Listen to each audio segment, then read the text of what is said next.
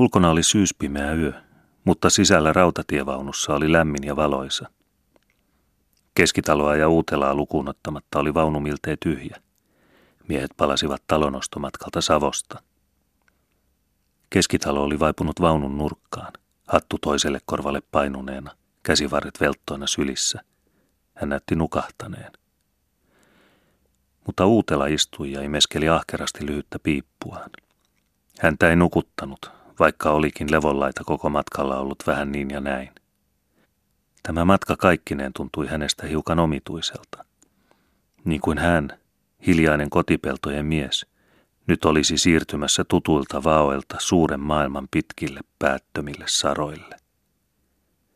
Totta oli, että hänen entinen raatajaintonsa oli tänä kesänä taas noussut, mahtuaan pari vuotta kuin lamauksissa.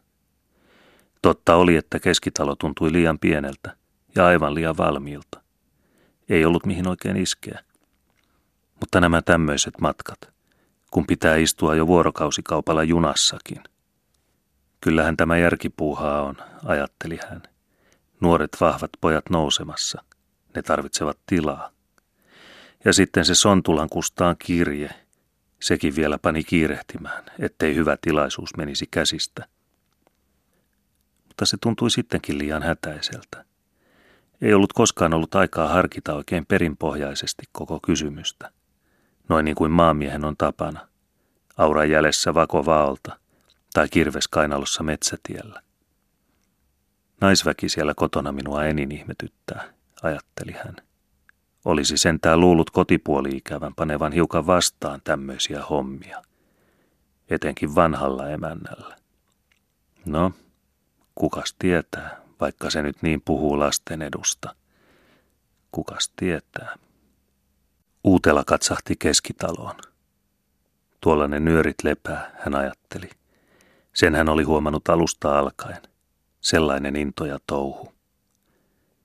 Hän katseli keskitalon sisäänpainunutta rintaa, laihoja kasvoja ja nukkuneen velttoja jäseniä. Kukas olisi uskonut tuommoisesta miehestä?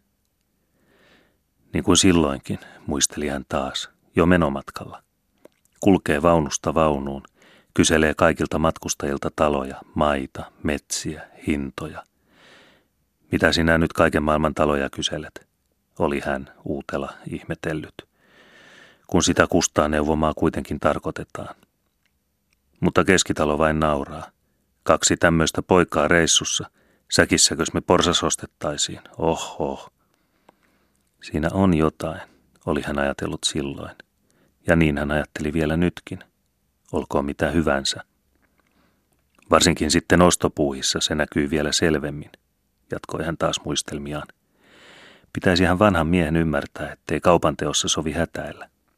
No, itse talon hinnasta minä en mitään sano, vaikka olisi siitäkin voinut jonkun tuhannen pudottaa.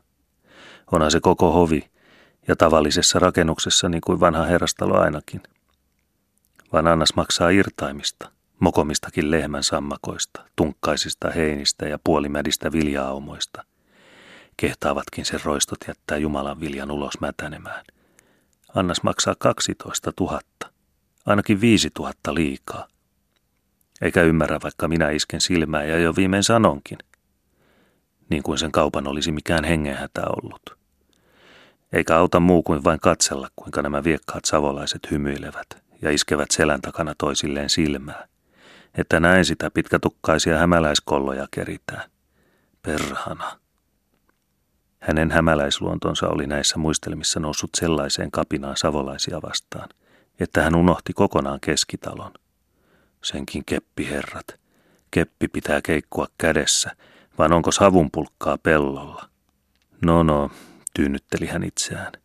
Hämeenmiesten työ sen vahingon ottaa pian takaisin – mutta kyllä on sentään syntiä häpeä heittää viisi tuhatta tuommoisille lurjuksille. Keskitalo oli alkanut hiljakseen kuorsata. Silloin uutella taas muisti hänet.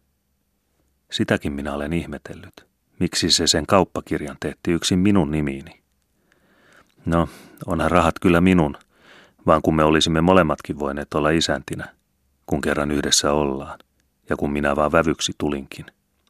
Onkohan sillä siellä Hämeessä joku vanha hämärä velka, jota lähtee ikään kuin pakoon, kun se noin tahtoo omaisuuden minun taakseni turvata. Ja miksei hän ole siitä koskaan mitään minulle ilmoittanut? Mitä se merkitsee? Hän kumartui eteenpäin ja rupesi katselemaan tarkkaan keskitalon kasvoja. Hän tahtoi ikään kuin tunkeutua hänen aivoihinsa ja nähdä, mitä siellä liikkui. Nyt kun mies nukkui eikä tiennyt pitää varaansa. Sen ketun kasvoista ei näe mitään, ei nukkuissa eikä valveilla, sanoi hän itsekseen harmistuneena. Siinä on miestä.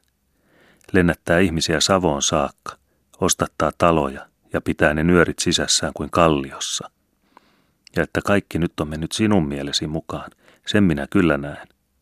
Muutoin sinä et voisi noin unta vetää. Ja vielä nauru huulilla. Minä tässä valvon ja valvon, enkä saa unta vaikka mikä olisi. Hän tunsi sinä hetkenä vihaavansa keskitaloa, sen salaisuuden vuoksi, jonka hän epäili tämän sisässään säilyttävän. Miksei hän sitä minullekin ilmaise, kun kerran olemme ystävät ja sukulaiset? No, taidan sentään tehdä syntiä, ajatteli hän taas, kun noin epäilen.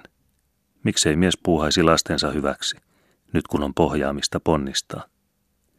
Juuri noinhan minä tein itse aikoinani. Eipä mies niitä parhaimpia tuumia muille selittele. Ei. Ja kuitenkin hänestä tuntui niin omituiselta. Niin kuin näkymättömät kädet olisivat tavoitelleet hänen elämänsä ohjaksia, ne omiin käsiinsä riistääkseen. Mutta asia oli päätetty. Talo ostettu. Ja nyt minä olen hovin isäntä. Häntä hiukan hymyilytti. No, rinnamme siellä isäntinä hääräämme, olkoon nyt kumman nimi tahansa papereissa. Ja kyllä me niille peijakkaan keppiherroille näytämme, mistä puusta lusikka tulee. Vielä minä laitan yhden talon kuntoon ja näytän, kuinka hämäläinen pajupehkot pientareelta hätistää. Hän alkoi yhä enemmän ja enemmän innostua. Ne hovin pitkät, matalaojaiset sarat ikään kuin huusivat häntä ja hämäläistä voimaa avukseen. Kyllä tässä nyt tulee aika kiireen kilakka ennen kuin keskitalo ja tavarat on myyty ja kaikki muuttokunnossa, ajatteli hän taas. Samalla juna pysähtyi rymisten jollekin asemalle. Oh, oh, huusi keskitalo kuin pahasta unesta kavahtuen ja katseli silmät pyöreinä ympärilleen. Missäs me oikein ollaankaan? Talonostomatkalla naapuri, myhäili uutella hiljaa sädehtivin silmin toisen säikähdykselle – Keskitalokin jo hoksasi. Miehet rupesivat yhdessä makeasti nauramaan.